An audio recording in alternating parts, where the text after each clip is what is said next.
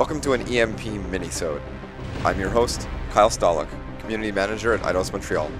On this episode, Deus Ex Human Revolution game director Jean-Francois Dugas, lead narrative designer Mary DeMarle, and game designer Antoine Thisdale answer one of your questions.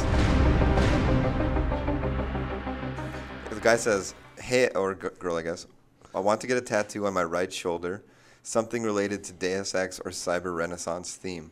What do you guys think would be cool and so hardcore? Fee. Hmm? Huh? Get the get the symbology for fee. The um, um, perfect. How's it called? Uh, what's the definition of fee? Uh, the You got me. yeah phi is basically Oh, the uh, the Pi. no no no Phi. phi. Phi. Well, it's supposed to be pronounced fee, but Okay. anyways. Uh, I think that's basically the perfect angle or Maybe perfect geometry over perfect geometry over perfect geometry. Like the Greeks invented it, and it's everywhere basically. I did not know that. Anyways, you, if you look it up on Google, it's going to be like this weird sym- symbol that basically uh, Da Vinci puts it everywhere.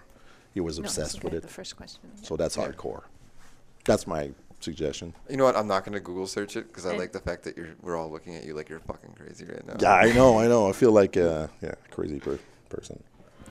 Big thanks to the dev team for participating in the podcast. And thank you to submitting all your questions. We're really sorry we can't get to all of them, but we're going to do our best. As always, you can find us all over the web.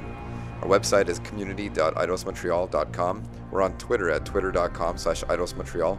Our Facebook site is facebook.com slash dsx. And you can find us on Tumblr at eidosmontreal.tumblr.com. I'm Kyle Stolick, the community manager at Eidos Montreal, and this has been an EMP minisode. You have uh, a, a gravely sexy voice.